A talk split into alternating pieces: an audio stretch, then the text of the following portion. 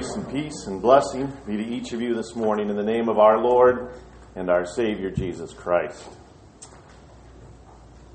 Scripture tells us of a man who got off of a great big boat we call the ark, and it was at that moment that the Lord spoke to him and made a promise.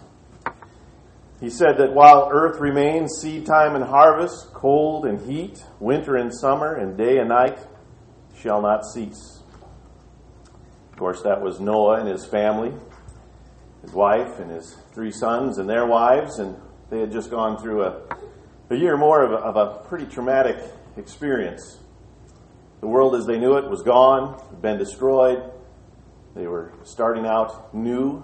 They had seen the the judgment of the Lord, but also the faithful faithfulness of the Lord in saving them through that great flood. And of course, they needed some assurance, some comfort, some courage, some strength. And so God placed that rainbow in the sky, and He made a promise that seed time and harvest, heat and cold, winter and summer, day and night shall not cease. You know, many years after that, there was another man whom the Lord spoke to. His name was Abraham.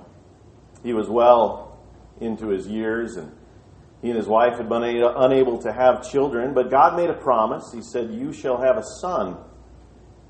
And he attached a very important promise, one that applies to all of us, to that promise. He said, Through that son, through that descendant, all the nations of the world shall be blessed. Now, Nine months went by, no baby. Some more months went by. Years went by, no baby. So his wife Sarah said, You know what? I've, I've got a plan. Take my servant, Hagar. She'll give us a son. So Abraham did, and of course, Hagar had a son named Ishmael, but that was not God's plans. Now, to Abraham and Isaac, it, it certainly seemed impossible for the Lord to do what he had promised to do. I mean, they were well into their years, and, and uh, Sarah had been barren her entire life, and so they thought they, they solved things for God. Well, that was not God's plan. Remember what we heard God's ways are higher than our ways, His thoughts are higher than our thoughts. Adultery was not going to be the way that God kept His promise. And so the Lord appeared to Abraham again, and He said, you will have a son. Your wife will have a son within a year. And God was faithful. He kept his promise. And Sarah gave birth to Isaac, and we know that Isaac gave birth to Jacob, and from Jacob came the 12 tribes of Israel, and from one of those tribes, Judah, came King David. And of course, from King David, we trace the line of our Savior Jesus Christ, through whom we are blessed with forgiveness, salvation, and eternal life. Now, the time of Noah and, and then Abraham has been several thousand years ago since those promises were made. That rainbow still shows itself. Occasionally we see it. And since then, farmers have been trusting in that promise of God. Whether they realize it or not, they are. They plant the seeds and they harvest their crops, just as the Lord promised. So, whether one waits 25 years for the Lord to fulfill the promise of a son, or whether one waits three or four months to harvest a crop, what we find in these two accounts and then throughout the, t- the scriptures is a God who is faithful, one who makes promises, and one who keeps those promises. God's promises. They are sure, they are certain, and God is faithful. Now, in the Word of God, we're going to consider this morning, we heard earlier those two parables that He told, earthly stories with those spiritual meanings revealed to us. The first depicts the trust that a farmer has in the power of the seed. The second depicts the wonder of watching a tiny little seed placed in the ground and the wonder of the growth and the maturity and the fruit that it bears. That first parable, we're told the kingdom of God is as if a man should scatter seed on the ground and should sleep by night and rise by day, and the seed should sprout and grow. He himself doesn't know how, for the earth yields crops by itself first the blade, then the head, After that, the full grain in the head. But when the grain ripens, immediately he puts in the sickle because the harvest has come. A farmer who plants the seed, Jesus says here, doesn't, doesn't know exactly how or even why it grows. No one does, right? I mean, tiny little seed. You put it in the ground. Now, we know the process. We know what's going to happen, but we don't really know the why. It, it's like the spark of life, right, in a human being. We know what happens when, when life is gone, right? When, if the heart beats and the lungs pump and the brain functions, we know that someone is alive, but, but what is that spark? At the moment of conception, when that life begins, who can define that? No one. And it's the same with the seed, right? I mean, who here among us can tell me exactly how and why that seed does what it does? Again, we know what it will do. We know the process. We probably got, you know, charts or graphs in the school behind us that show that maybe. But not the why. But that's what Jesus is talking about here. The farmer puts it in the ground and what does he do? He goes to bed at night. He gets up in the morning. He doesn't know why it's going to grow, but he knows it will. His trust is in the power of that seed. He goes about his daily business, and he knows that the plant will come, and then the leaves will come out, and then eventually the fruit, and eventually he will put his sickle to the harvest. Now, Jesus is not giving his disciples or us this morning a lesson in agriculture. He's revealing to us the truth of the power of His holy word, the truth of the Bible, the scriptures as we know them. We heard earlier the Apostle Paul talking about kind of the same thing, although he doesn't mention seeds. But he says, I planted, Apollos watered, but who gave the increase? Not Paul, not Apollos. God gave the increase. It doesn't matter who plants or who waters, it is God who gives the increase. The faithful preachers and teachers of God's holy word are simply casting the seed upon the ground. What a blessed privilege has been given to each and every one of us to be sowers and waterers and caretakers and nurturers and harvesters of the bounty that is produced by the power of God's holy word. Today, you are, sorry, y'all are installing a, a new teacher today, a farmer in your midst. Now, others have planted. He'll do some planting as well. He'll continue to water and to tend and to nurture and nourish the faith that is growing by the power of God's holy word. What a privilege he has to be called by God to plant the seed of God's saving word and then to be there to, to tend and nurture the saving faith that the Holy Spirit has created. Never forget, Josh, what a great privilege that is. And to the members of this congregation, don't ever forget what a great privilege you have been given of providing the prayers and the support and the resources that your new farmer and, and the other teachers here will need to tend and to nourish and care for the precious blood bought souls that God has brought to this congregation. Jesus goes on with another parable. He says, to what, to what shall we liken the kingdom of God? Or what parable shall we picture it? He says it's like a mustard seed. When it's sown on the ground, it's, it's smaller than all the other seeds on the earth. Just a tiny little speck of a seed. But when it is sown, it grows it grows up and it becomes greater than all the other herbs, all the bushes and trees in the garden. It shoots out these great big branches and within these branches the birds of the air they come and they build nests and they come there for the shade. It's a picture again of, of the power of a seed, the word of God, right? Which seems like a small thing. There are a lot of varieties of, of mustard seed and, and mustard plants in and around Palestine. Some grew in the wild, but some were cultivated for, for uh, purposes in the kitchen and, and, medicine and things like that. Jesus mentions uh, the mustard seed a few times. At one point, his, his disciples asked him, he said, Increase our faith. And Jesus said, If you have faith like a mustard seed, you can say to this mulberry tree, Be pulled up by the roots and be planted by the sea, and it would obey you. That was recorded by Luke. Matthew uh, uh, uh, records another account. He says, Assuredly, I say to you, if you have faith as a mustard seed, you will say to this mountain, Move from here to there, and it will move, and nothing will be impossible for you.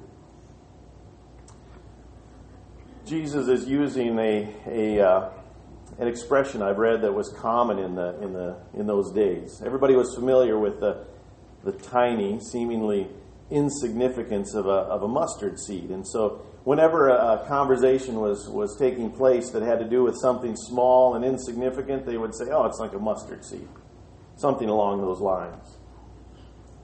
Here, Jesus is using that tiny little seed to illustrate for us or to assure us of the sure and certain growth of his kingdom when the Word of God is faithfully taught. Think about it for a minute. The, the kingdom of God, the, the New Testament church, it started out very small. Well, we can go all the way back, right?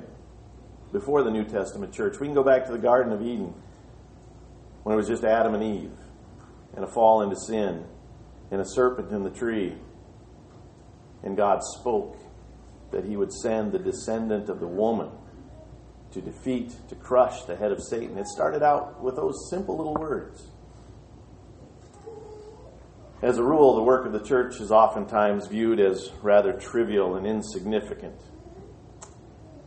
So consider that New Testament church. We, we kind of mark the uh, Pentecost Sunday, right, as the, as the beginning of the New Testament church. Well, think of the, uh, the first apostles that Jesus sent out. Talk about insignificant individuals in the, in the scheme of things when you look at the world. They were fishermen. We assume uneducated men, a bunch of commoners. Think of Jesus himself. Can anything good come out of Nazareth? A carpenter's son who was crucified and hung on a tree. Think about the message that they were sent out to, to preach and to teach. Think about it from, from the world's point of view. Full payment for sin through the death of a carpenter's son? A spiritual resurrection to new life? Simply believe and be baptized and you'll be saved? Foolishness to the wise of the world in the eyes of wise men, nothing could have been more or less likely to be successful. Nothing could have been more offensive or ridiculous or foolish. But we know, right, that once planted, that seed grew and the kingdom of God grew. We're told that we're told that on that first Pentecost Sunday, 3,000 people were brought to faith. The seed was planted and the kingdom grew what seemed to be a small or small and insignificant to the world had the power to change lives, change the world, really. We're told that the day after Pentecost, or, or shortly after Pentecost, over 5,000 were added to the church. So within just a few weeks' time, you had 8,000 from a, a handful of believers in Jesus to a church of 8,000. Wherever God's servants went preaching the gospel, sowing the seed, it proved to be the power of God unto salvation. The Apostle Paul, his bold words I am not ashamed of the gospel of Jesus Christ, for it is the power of God unto salvation. The promise that was given to us by Isaiah or through Isaiah, where God said that my word shall not, or so shall my word be that goes out from my mouth. It shall not return to me void, but it shall accomplish what I please, and it shall prosper in the thing for which I sent it. And God still uses this same powerful word today. You know, God's word hasn't weakened.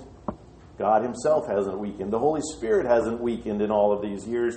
And His word is just as powerful today as it was way back when. And so we, like Paul, we preach Christ crucified. To the Jews, a stumbling block. To the Greeks, foolishness. But to those who are called, both Jews and Greeks, Christ, the power of God and the wisdom of God. That which is true of the church as a whole is also true then of each member of it. The beginnings of God's grace in the life of the believer may start out small, seemingly insignificant to the world around us, but packed with the power of God. Think of a handful of water over the head of an infant, an infant who can't even hold up his own head, baptized in the name of the Father, Son, and Holy Spirit, and think about what God promises to do through that. He gives that child a new heart, adopts him into his family, washes away all of his sins. Think of the guilt ridden sinner who, with a repentant heart, turns to the Lord in faith and rejoices in the forgiveness he has in Jesus Christ. Where there is faith that's being watered and nurtured, there is growth. Growth in the grace and the knowledge of our Lord Jesus Christ. And you know, though most won't admit it or don't admit it, the kingdom of God has an effect on the rest of society as well. That's at least in part what is what is meant or what Jesus is revealing when he talks about the birds coming and nesting in that in that mustard plant. Think of God's kingdom as Jesus pictures it here as a great big tree with branches stretching out with the grace and the mercy and the love of our Savior Jesus Christ. You know, in our history books, we can learn that, that secular education did absolutely nothing for the moral condition of the world around it. In fact, some would argue that it did just the opposite. Think of people like Plato and Aristotle and Socrates. They had little or no impact on the morality of those around them. In fact, again, you could argue that, that their philosophy did just the opposite. You think of our society today, and you don't have to look too far or think too hard to see morality in this country, anyways, going down the tubes. And you think about what's being taught in so many public schools in the name of education that is just the opposite of what we would think of as improving morality. But that which has improved every society, that which has improved, improved every culture, every family, every relationship under its influence, not Plato, not Socrates, but the gospel of Jesus Christ. This nesting place is also a great gospel message for God's children, for believers. It's a place of safety and comfort and courage and hope and strength. It's the great big tree of God's grace and mercy, His love and His strength. It was Jesus who invited us here. He said, Come to me, all you who labor and are heavy laden, and I will give you rest. Take my yoke upon you and learn from me, for I am gentle and lowly in heart, and here, in Jesus, you will find rest for your souls.